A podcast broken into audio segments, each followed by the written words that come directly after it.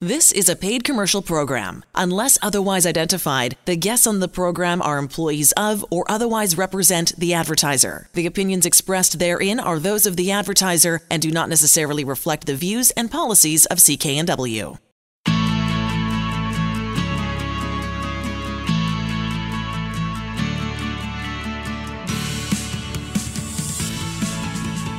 Welcome to Dollars and Cents. I'm Elaine Scollin along with Blair Mantin from Sands and Associates.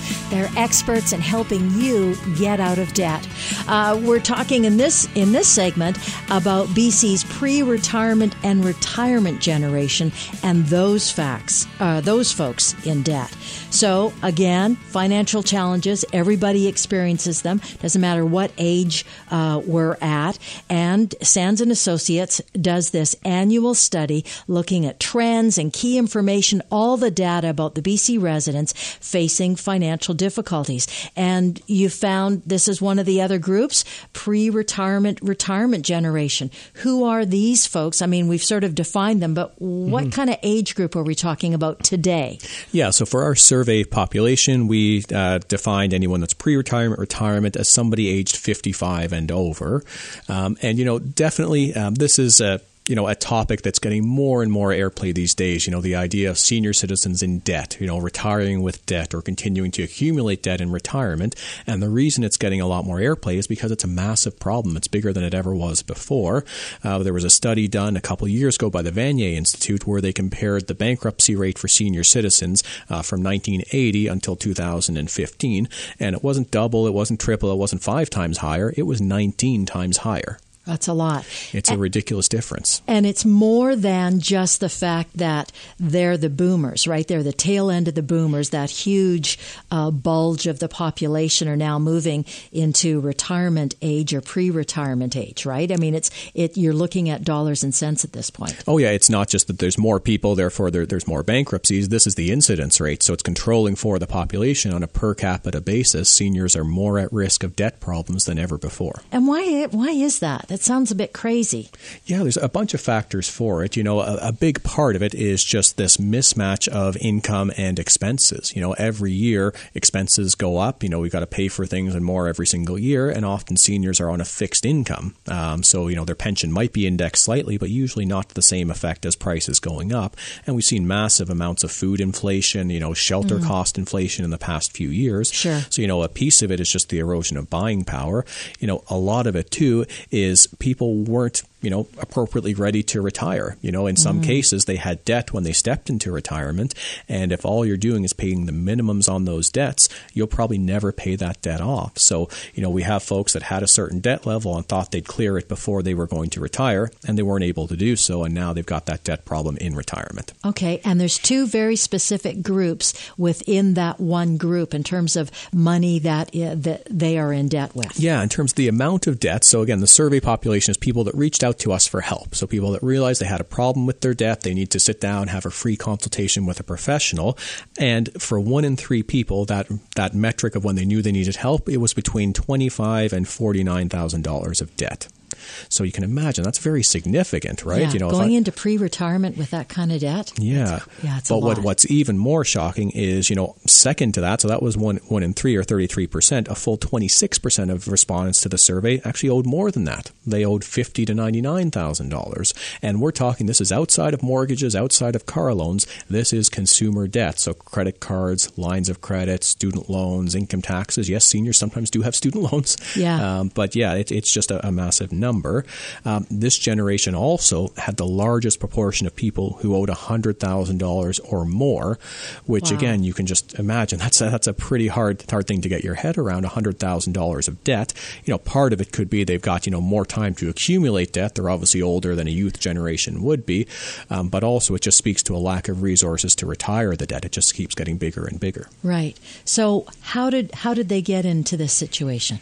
Yeah. So we, we asked that question and the, the most common response, it's almost the same across all the demographics, is we all put it on ourselves. So we say, you know, it was overextension of credit, it was financial mismanagement. That was 30% of, of survey respondents said to us, you know what, I could have done a better job, but I just didn't manage things the right way.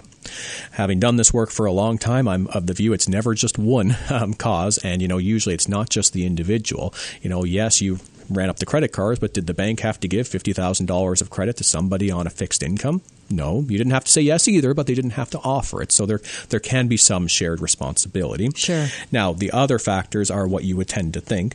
Um, so the second largest reason why people, senior citizens or the pre-retirement generation, would have difficulties is illness, illness, injury, or health-related problems.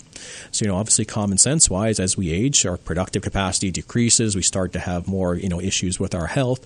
And just, you know, a small health issue can suddenly snowball if it impacts your ability to earn income and keep up on some debt payments if you're already in debt. Right, and the and the key thing too that you mentioned, it's not necessarily just this generation too that has that kind of a number of illness, injury, mm-hmm. health related problems. Because we've talked in the past about a, a young woman who was in her 30s yeah. who got into a, a, debt situation because she had was dealing with cancer. So mm-hmm. it's not just this uh, generation that has that, but it's certainly a component. And what's the last one, or what's the third one that you've seen? Yeah, the, the last one is all job related. So whether it's unemployment, you know, forced to take an early retirement, a layoff, a reduction in pay. Um, age discrimination is alive and well. I see Absolutely it every it day in my office. Very yeah. qualified people who, you know, maybe they were downsized from a job, you know, three years ago that paid them very well and used all of their skills, and they're struggling to find something for half of the pay these yeah. days. And uh, what they can come down to, and I, I don't disagree, is people don't necessarily want to hire somebody in that type of in that generation. It's not fair, but it's a reality these yeah. days. Yeah, and they've left their job or had to leave the job because somebody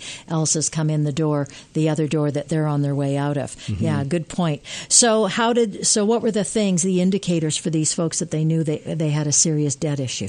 Yeah, for the most part, it was what you would have anticipated. You know, people were getting collection calls. You know, um, call in the morning, noon, and night, making a bunch of threats that can be very distressing to anybody, let alone somebody from an older uh, generation. When you know clearly, not that our word means nothing today, but your word really meant something. You know, for someone born, you know, the 30s, 40s, or, or 50s. Yeah. Um, you know, there's just there's just a different level. Um, I, I, find anyway of you know morality of you know the personalization of debt that I borrowed this money and I've got to pay it back no matter yeah. what it does to me. So some collection calls can just send that over the top for some individuals. Um, what was really interesting to me um, is the number one cause that caused people to reach out to us was they realized they're only making minimum payments.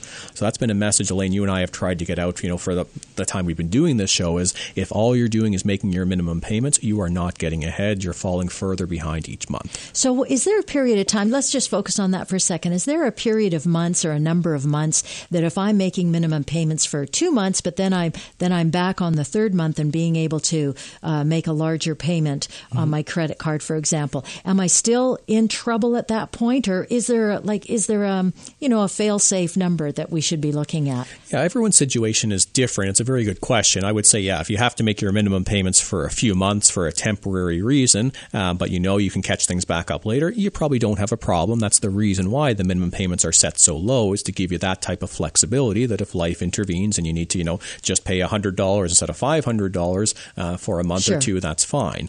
The problem is when it gets to you're struggling to even make that minimum payment. Sometimes okay. you're only making it because it's a cash advance on another card. That's when you get into the impossible situation because eventually you're going to run out of credit space in all of your cards, too many minimum payments to, to be made, and the debts have probably multiplied at that point because every month they're just adding more interest on top of interest. Right. So I'm thinking if, if you're if you've done this two months in a row, you yeah. need to take some action. Yeah, I'd, I'd, say ha- have a conversation, right? Yeah. If you if you look to the forward and you can't see how it's going to change, yes. yeah, speak to a trustee. It's a free meeting. We're not going to judge you. We're just going to tell you what your options are. Yeah, good point. Okay, great. Um, what kind of things do did did this particular generation tend to use to try to get out of debt before they called you? Mm-hmm. Yeah, the first thing people do when they find themselves in in a debt situation is they try to cut their expenses. So you know, most common ones for the senior demographic is entertainment and dining out. That's the first to go. You know, okay. that's viewed as more of a frivolous indulgence, sure. and yeah, at a certain level it is. But we all you know need a little bit every once in a while. But definitely that's the first to go. Uh, clothing and, and personal shopping, definitely the second to go. You know, wear old clothes or thrift store or things like that. Yeah. Um, the third one is savings and or retirement contributions. So when I'm going there to take money out of my mm-hmm. savings and use it to pay off my debts, yeah, that's that's a huge red flag. Oh, yeah. So the, the worst case for this could be the pre retirement generation, say someone who's 55 and maybe 10 years away from retirement, and they think they're doing everything right by cashing in their RRSPs to pay their debt because they don't know that RRSPs are protected. Right. And that's the key. Your RRSPs are protected under yeah. a consumer proposal and a bankruptcy yeah. as well. Oh, yeah. Even if you didn't do either of those, they're protected under federal law. If somebody sued you, they couldn't take your RRSPs. See, that's really, really important for mm-hmm. people to know. Yep. Yeah, I didn't realize that. Mm-hmm. Uh, using assets to pay down their debt. Yeah, so so quite often seniors will, you know, if they've got any real estate, they're going to go and get either a reverse mortgage or a home equity line of credit, and you know, use all of that that equity to, to pay out the debts. And we get bombarded with those mm-hmm. ads and commercials and suggestions that that's a great way to do it. Yeah, and you've got to be buyer beware. In some situations, it is a great way. In some situations, I have clients that wish they had never heard the name of that of that program because it hasn't been good for them. Uh, so each generation facing owns their own specific challenges. What are some of the uh, ones that the pre-retirement retirement generation are up against at this point?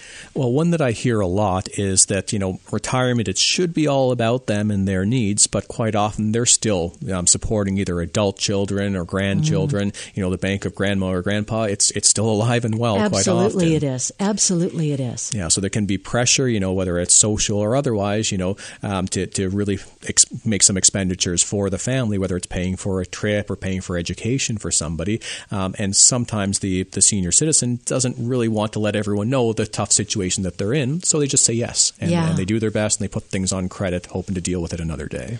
Even like special classes or courses or programs that they want their grandkids to do.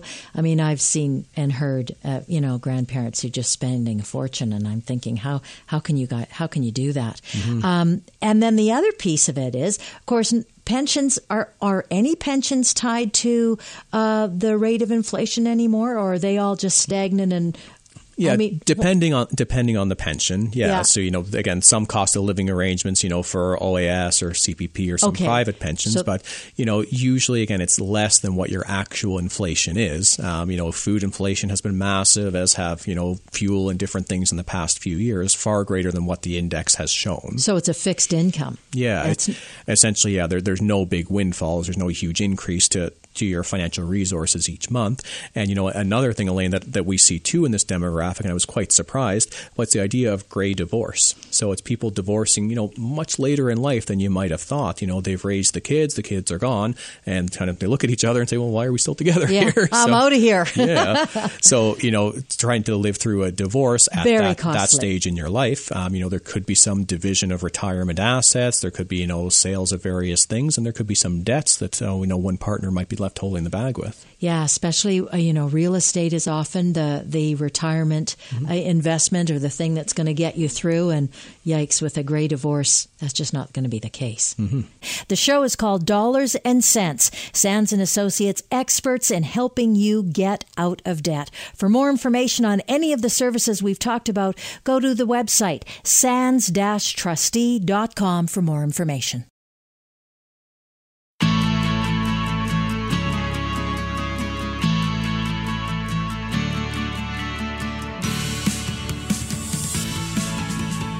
You're listening to Dollars and Cents. I'm Elaine Scollin, along with Blair Mantin from Sands and Associates, helping you get out of debt. For information on any of the services we talk about on the show, go to sands-trustee.com or call 1-800-661-3030 for a free consultation and to find an office near you. So, this top this uh, segment all about financial problems and and the issue with them when they build up over time and which is fair, but what about the debt that hits unexpectedly? Like something, mm-hmm. yeah, we're in trouble, da, da, da, da, da, and then all of a sudden, wham, we have this huge amount um, that we owe. So we talk about debt all the time on the show and how accumulating debt can snowball over time. What are some of the common scenarios, Blair, that you see uh, that people have to deal with when they have debt all of a sudden? One of those mm-hmm. instantaneous things, like overnight they're in trouble. Yeah. So there's the you know the old saying that you know the light at the end of the tunnel. Um, it could be a train coming towards you. Exactly. And, and I've had clients you know exactly tell me that that metaphor that yeah it's like they got you know hit by a train. They got this unexpected bill bill in the mail. They got this unexpected assessment from CRA, something where they thought everything was fine, and then wow, their, their world just changes. So let's go through a couple things Yeah. today of you know how that could happen. Let's talk about the CRA, Yeah. tax debt, because, well, you know, it, it we all have to pay taxes, right? Yeah. And it's one thing to, to expect it, right? So Yeah. you know, you know, if you're self-employed and you're putting money away, um, you know, you're going to have a tax bill. You sock the money away, and you're and you're going to be able to pay it. But you know, sometimes you haven't put any money away because you thought you didn't owe the government anything, and then my God, when you file your tax returns and when they assess it back to you, you're asked to pay a bunch of money. Um, you know, some reasons why that could happen. You know, one is you might have been working with a new accountant or even an old accountant, and they just made mistakes. You Sure. know? we're all human and sometimes we fall prey to you know we trust experts so completely that we don't even you know validate their work And if- Absolutely. if, an accountant's doing you know a couple hundred tax returns at once you know sometimes the wrong number can get to the wrong line item and that can cause a bit of an issue And that's why I go to a tax accountant because I couldn't possibly do them myself, or at least I don't think I could. Mm-hmm. Yeah. So I completely rely on them. Right. Completely. Yeah, and you know for good reason, but it's always you know give yourself you know the sanity check. Just look at the return before you send it in, Right. because a lot of my clients it was such an egregious mistake that yeah they would have seen it if they had actually looked at the at the Oh, return. Okay. Now that's not the toughest thing to correct. Usually you file you know a T1 adjustment or you, you speak to CRA and you can get that done. Um, but obviously that can be a shock if your accountant has made a mistake, and if you let it go too long, you know generally after about two or three years, you know usually three years, um, you might not be able to file an adjustment on, on that return. So you know you've got to make sure that you deal with things relatively quickly as as they do come up. Yeah, and CRA is not not always known for its um, flexible thinking around things when you owe them money. Yeah, their compassionate side is, is not the side they lead with typically. let, let's say that. That's It is- It is there. They're all human beings, but but yeah, the compassion can sometimes be a bit of a secondary consideration. Yeah. Um, you know, a really common way that people start to owe tax money unexpectedly is they think they're doing everything right and they go and get a second job, and what they don't realize that second job might push them into a higher tax bracket, and unless they've told that new employer to withdraw taxes at a higher tax bracket at the end of the year when they file their taxes they're going to owe money on those new self-employed earnings that probably they haven't socked away because they weren't anticipating that owing that money Right, interesting. And that little note that I thought uh, thought of when I was reading about this particular topic was uh, in relation to CRA. Uh, if you're like me, and I know there's lots of folks just like me who look, have to look after other people for their taxes. Uh, let's say manage their parents' estate or something. Um, the CRA is not very flexible when it comes to somebody who's passed and what they owe either. Just Mm-hmm. in case you thought that maybe you had a bit of leeway or, or lead time to deal Yeah. with this, no, they don't. Oh, they yeah. actually start accumulating interest right then and there. Just a word to the wise. Well, and, and there you go. Yeah. You so, go. so it's yeah. If someone passes, their assets have to go to satisfy their, their tax debt first before any beneficiaries would get them. And yeah, they as CRA has all the power here. They can charge interest right away. Uh, what's really important to know if you owe them money is anybody else. They've got to take you to court before they can touch your wages or seize your assets.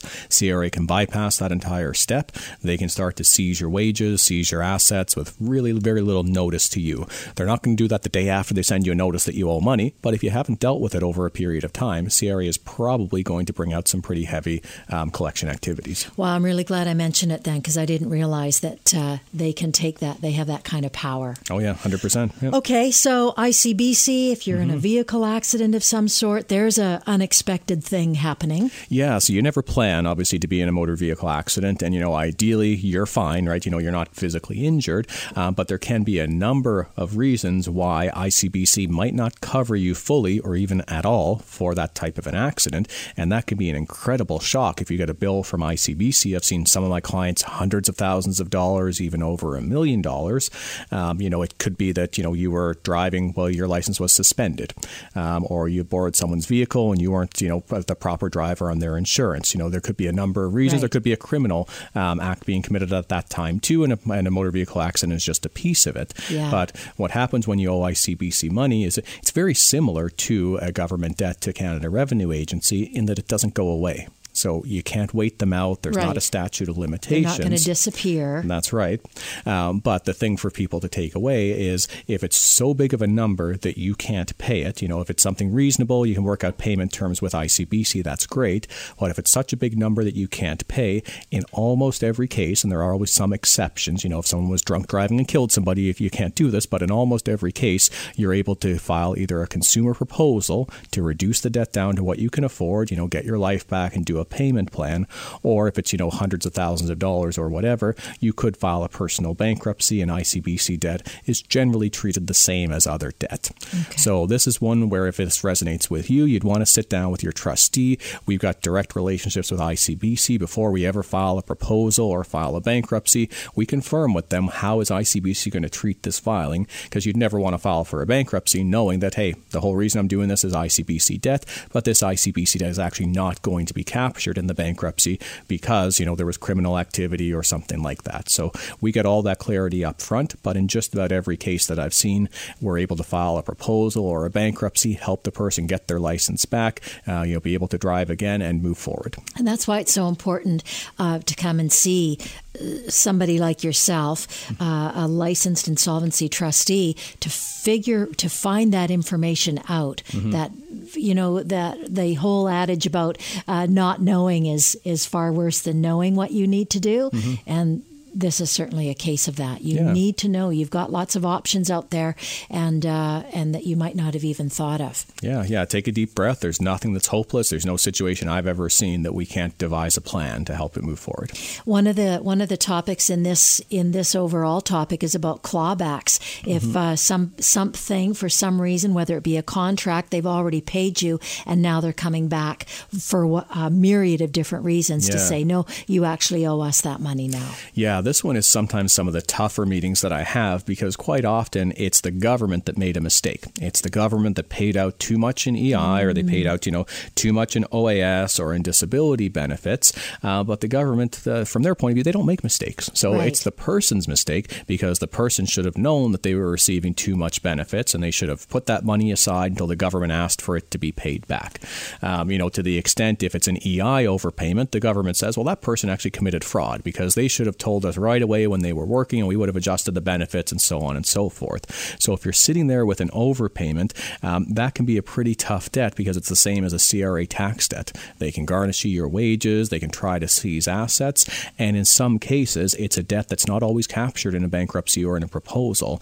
So for an EI overpayment, for example, you know, I've seen both sides of the coin come up where the government has said, okay, this person has filed for bankruptcy, we're going to allow this debt to be discharged in the bankruptcy. I've also seen them say, well, no, this is due to fraud. They didn't tell us when they were working. We continued to pay EI. So even though the person filed a bankruptcy or a proposal, they still ended up owing the money on the other side. So it's something you de- definitely need to be careful about if there's a government overpayment. Put the money aside unless you're very, very sure that they are paying you the appropriate amount.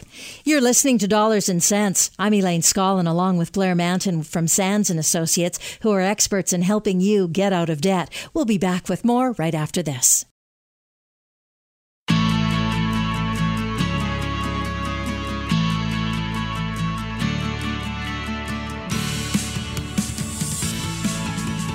You're listening to Dollars and Cents. I'm Elaine Scollin, along with Blair Mantin from Sands and Associates, helping you get out of debt.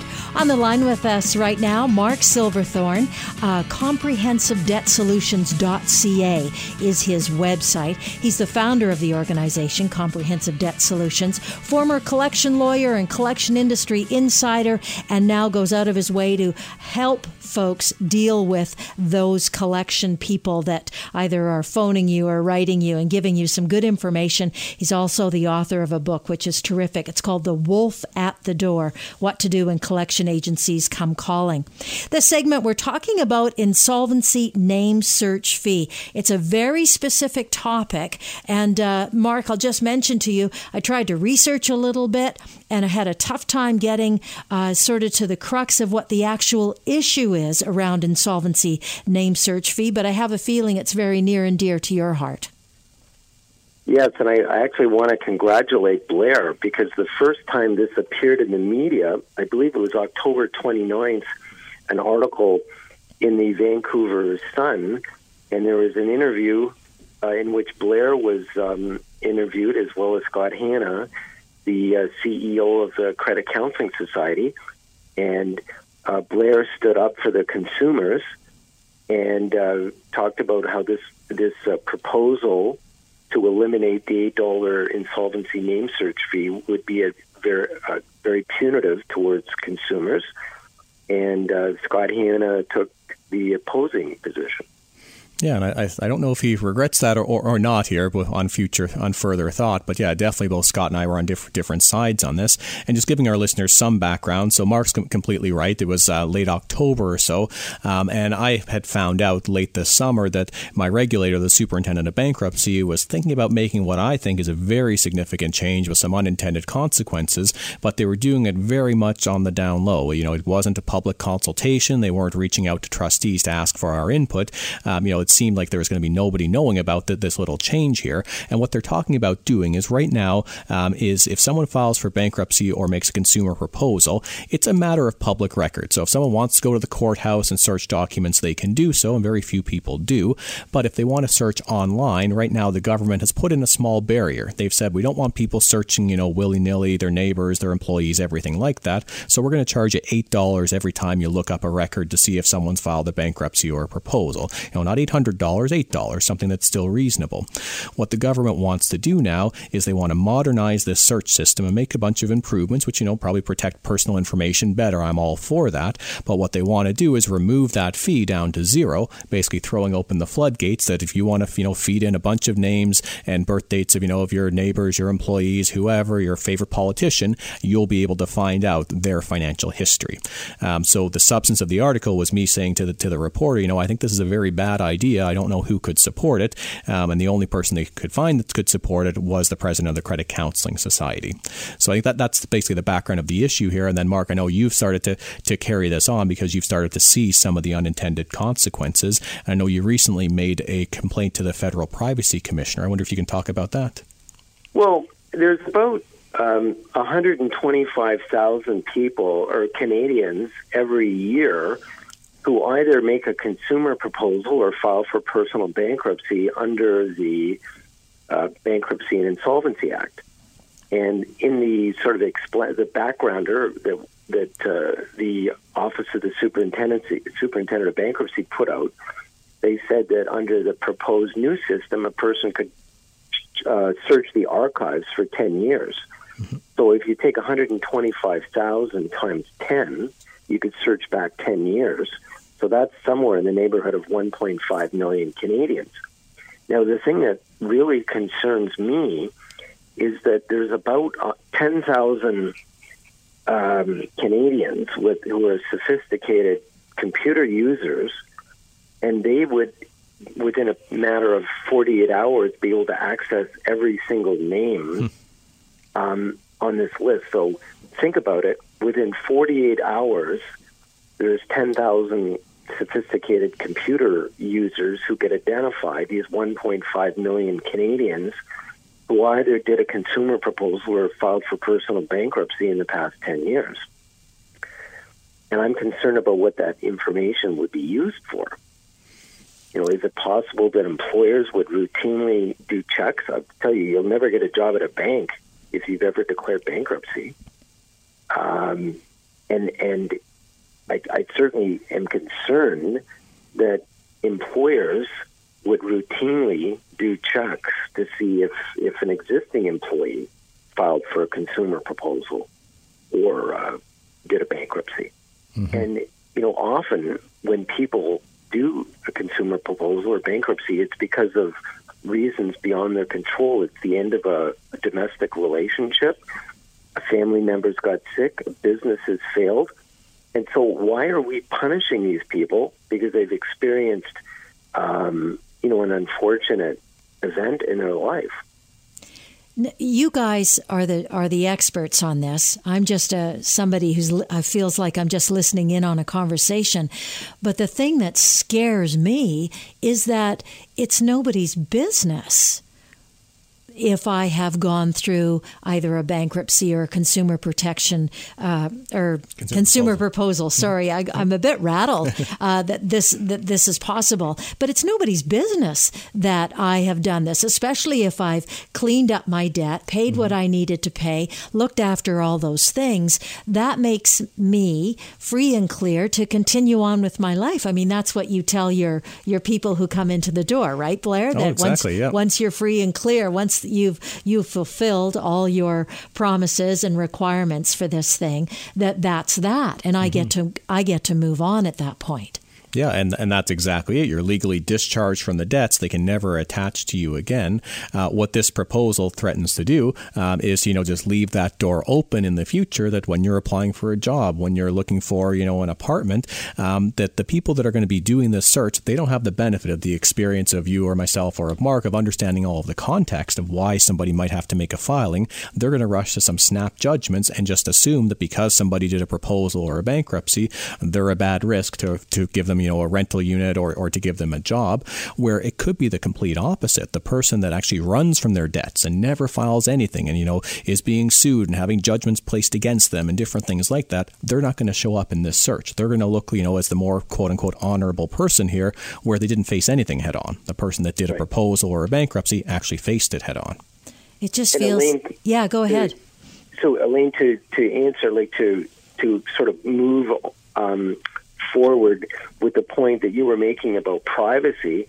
That's the reason why I made a complaint against Bill James, the superintendent of bankruptcy, because I feel that this proposal is actually putting the privacy of at least in year one, 1.5 million Canadians at risk, and then in each additional year, another 125,000 Canadians, their privacy will be put at risk.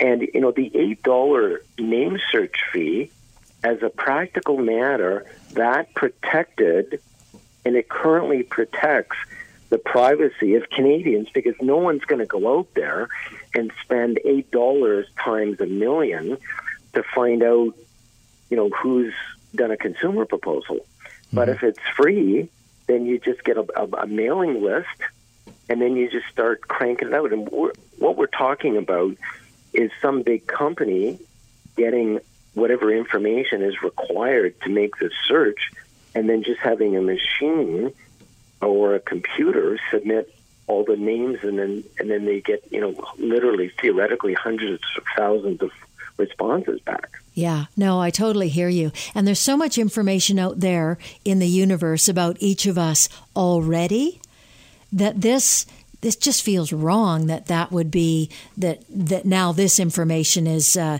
is free to folks or mm-hmm. you know anybody can access it. Yeah, we haven't even talked in the actual, you know, dollars and cents. You know, what's the magnitude of this $8 fee? And it's actually quite large. So I've had the superintendent of bankruptcy give me some different numbers here, but it's a low of $2.4 million a year of revenue from these searches, a high of about $4 million a year.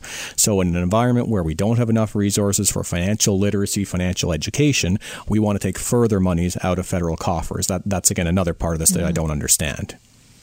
Well, and one of the other parts that I find um, crazy is recently the OSB put out a backgrounder, and they said that that one of the reasons they wanted to get rid of the eight dollar name search fee is because they want to modernize it, and um, it had something to do with the cost of the program.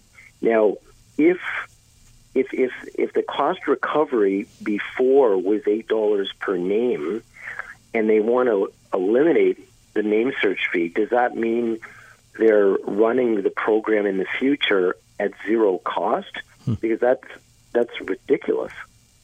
They're they're bringing they're, they want to introduce a totally new computer system that must cost millions of dollars, and if they were going to do a cost recovery system, they should be charging twenty five dollars a name search, not 0 mm-hmm. So their own logic doesn't make any sense. And, and, Mark, we alluded to earlier that you know not a lot of people seem to be in support of this. There's a superintendent of bankruptcy, and there's the Credit Counseling Society. Why do you think, asking you to speculate here, why do you think the Credit Counseling Society would be in favor of this?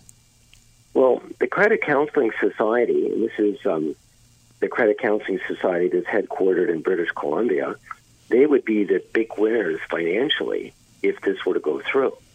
Um, and if you if you go on the CRA website, you can actually see what their advertising budget was in 2016. I believe it was around 2.6 million dollars. Mm-hmm.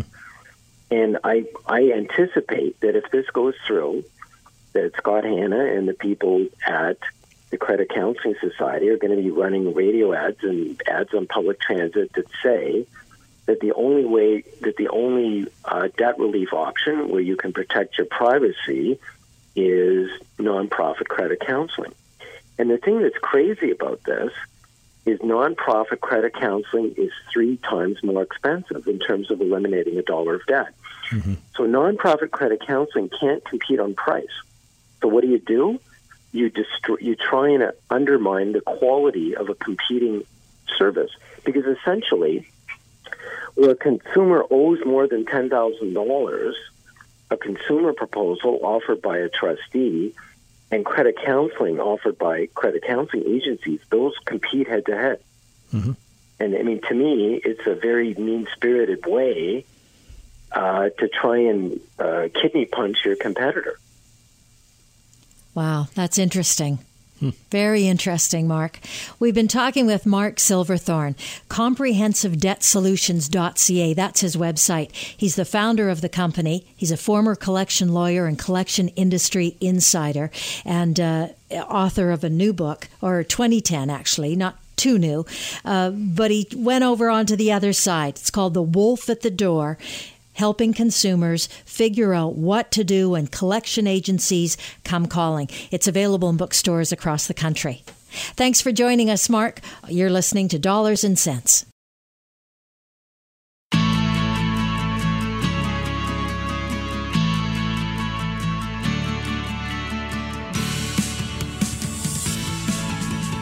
You're listening to Dollars and Cents. I'm Elaine Scollin, along with Blair Mantin from Sands and Associates, helping you get out of debt. On the line with us is David Hutniak from Landlord BC. Uh, the, that's the website as well, landlordbc.ca. Uh, David's the CEO of Landlord BC and is responsible for external and internal leadership of the organization. It's so interesting, David. I'd never heard of this organization before, so I'm really looking forward to talking to you about it.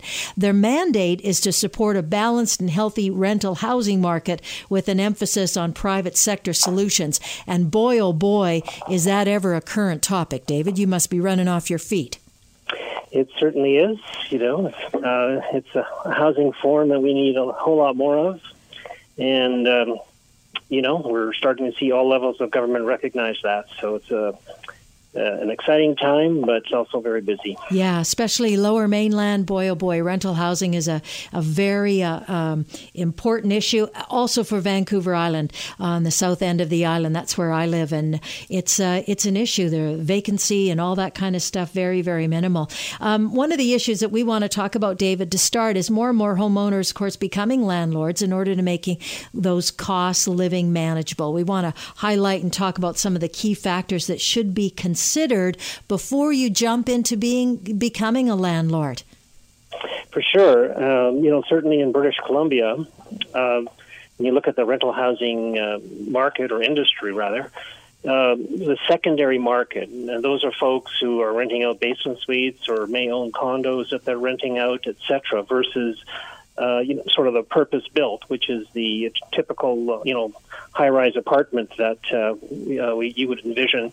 That secondary market disproportionately represents uh, rental housing in the province. That's where the, the majority of it, of it is, and even in a city like Vancouver, more than a little over half of all rental housing is from that secondary market. So when you're looking at individual investors or homeowners who are looking for mortgage helpers. Um, uh, certainly, having a, a, a, secondary suite in their in their basement or laneway house is, uh, you know, for many uh, essential, and for, for others, just you know, a good opportunity to uh, to uh, help with their wealth creation while uh, actually providing a really important service, which is housing British Columbians. And that seems to be the key right now, right? The folks that need the rental housing, they're either being forced out of the market because homeowners or landlords can charge so much, or there's a limited amount of it in areas where it's really needed. I think about student housing always when, when this topic comes up. Yeah, well, I mean, we have a, a supply uh, shortage. There's no question about it. It's been persistent. Uh, you know, in Vancouver and Metro, Victoria, you know, it's uh, one uh, vacancy rate or less. Hmm, wow. Uh, and it has been that for a number of years. Uh, we consider a balanced market to be more like a three or four percent vacancy rate, which is frankly, as, a, as an industry, would love to get to that point. It would be good for renters, but it would also be good for the industry, to be honest with you. And uh, you know what's what's happened is, you know, if you followed any of this uh, in the media, or your listeners have, certainly, uh, you know, uh, well, it's almost 40 years ago. The federal government was uh, very active in providing really good tax incentives. Uh, most of that purpose-built rental that you see today, those apartments in the west end of Vancouver or uh, in and around, uh, you know, James Bay places like that in, in Victoria. I mean, that was that was created because there were really good tax incentives to have it built. Those totally dried up in the in the early '80s, and uh, really we saw have seen nothing uh, since. And although uh, the federal government is now getting back into uh, into the housing uh, uh, domain uh, with the national housing strategy, um, most of that funding is targeted towards social housing, which is hugely needed. And, and you know we do not begrudge them that decision, but. but you know, in terms of market rental housing, affordable market rental housing, uh, we're still challenged in the fact that we, we don't have that kind of uh, in, those incentives or or supports from uh, senior levels of government that uh, frankly are required because of high land costs, construction costs, et cetera, et cetera. And David, I was really you know shocked that the one percent vacancy rate in a balanced market is around three three to four percent. You know, anecdotally, the clients I see at Sands and Associates, they felt you know in the last five ish years, there's been you know a tightening and increase um, in cost and a decrease in availability. Um, does that jive with what you've seen? Has it been you know one percent vacancy for quite some time, or is this more of a recent trend that things have really tightened up? No, this is this has been for for a period of time. I mean, I, I, I I saw a stat and I forgot to know. I apologize. It's several years since we actually saw sort of like a two two percent plus vacancy rate, uh, and uh, so this is this has been going on for a period of time, and uh, you know the, the the challenge has been that uh, we've been somewhat condo centric in terms of multi uh, unit residential construction. And uh, so, so you know, the, the right supply just hasn't hasn't come onto market. But uh, you know, the secondary market, uh, as I we talked about originally, I mean that that is still so important here. But we've even seen some challenges there with uh, you know a lot of the the, the condos and, and single family homes that have been bought. Uh, you know, it's there's a lot of uh, sort of just pure uh, investors looking to to just sort of park their cash. They're not interested in actually having those units be part of a, a long-term rental pool or where we saw many of them actually using Airbnb, the you know the short-term rental market, which again was taking uh, these units out of the long-term rental pool. So we've had so many uh, so many things going on at the same time here. You know, uh, not enough being built, not the right stuff being built, and then, like I said, some of these other influence influences that have uh, you know resulted in a lot of vacant housing. Uh, so it's uh, you know a huge challenge. Um, certainly, in the last uh, you know 12, 18 months, which is not a very long time, we've seen some really major. Uh, uh, major movement in terms of trying to address this issue, but we're we're not quite there yet, and it's going to take a it's going to take a handful of years at a minimum if we do everything right to get to get this solved. David, I appreciate that you have such a, a, a perspective of the rental housing market. Um, I, do, I don't want this interview to end, though, without us talking about Landlord BC and what it is, what do you do, how do you help uh, landlords, and what kind of resources do you uh, provide for them? Well, I appreciate that opportunity. Yes, I mean, we are, uh, you know, uh, a resource for, for landlords. And we're a member driven organization. We have around 3,300 members, and we have a helpline for them and proprietary forms, et cetera. And really, what we are is like an insurance policy. We help them mitigate risk Uh, you know, to this is a business. Even if you're just renting out a basement suite, you are running a business. You need to know the legislation to, to protect yourself, so that you know your rights and responsibilities, and that's what we we we teach to our members.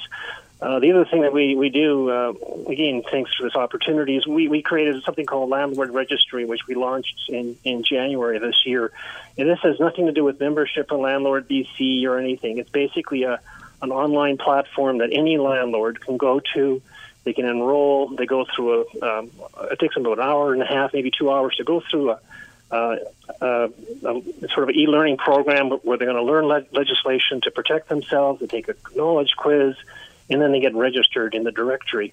and it's at landlordregistry.ca. Really encourage any landlord listening here to go through that program. It costs $39 for a three year certification. It's, you know, a dollar a month. Uh, but it's probably the best investment you'll make to uh, to protect yourself as a landlord. And we've just got about a minute, minute and a half left, David. Are there other resources that you want to share that Landlord BC uh, offers its uh, members or people who haven't joined yet who who might benefit from it? Well, I mean, I, I think I covered what we offer. Uh, so the two websites, landlordbc.ca or the landlordregistry.ca. But, it, you know, if there are renters listening to this, uh, you should educate yourself too, because that's going to enhance the landlord-tenant relationship. And, uh, you know, there's a, a, couple of platforms out there that tenant advocates are providing – uh, TRAC is an organization that has a, a renter uh, education program. It's an online program that they can uh, renters can uh, enhance their knowledge. And what we know is this: the more knowledge renters have, and the more knowledge landlords have about their rights and responsibilities, the better their relationship. And really, that's uh, what our organization is all about. Uh, we want to provide safe, secure, sustainable rental housing, and we want to make sure landlords and tenants, um, you know, work together. You've been listening to Dollars and Cents. I'm Elaine Scollin, along with Blair Mantin from Sands and Associates, who are experts in helping you get out of debt. For information on any of the services we talk about on the show, go to sands-trustee.com or call 1-800-661-3030 for more information.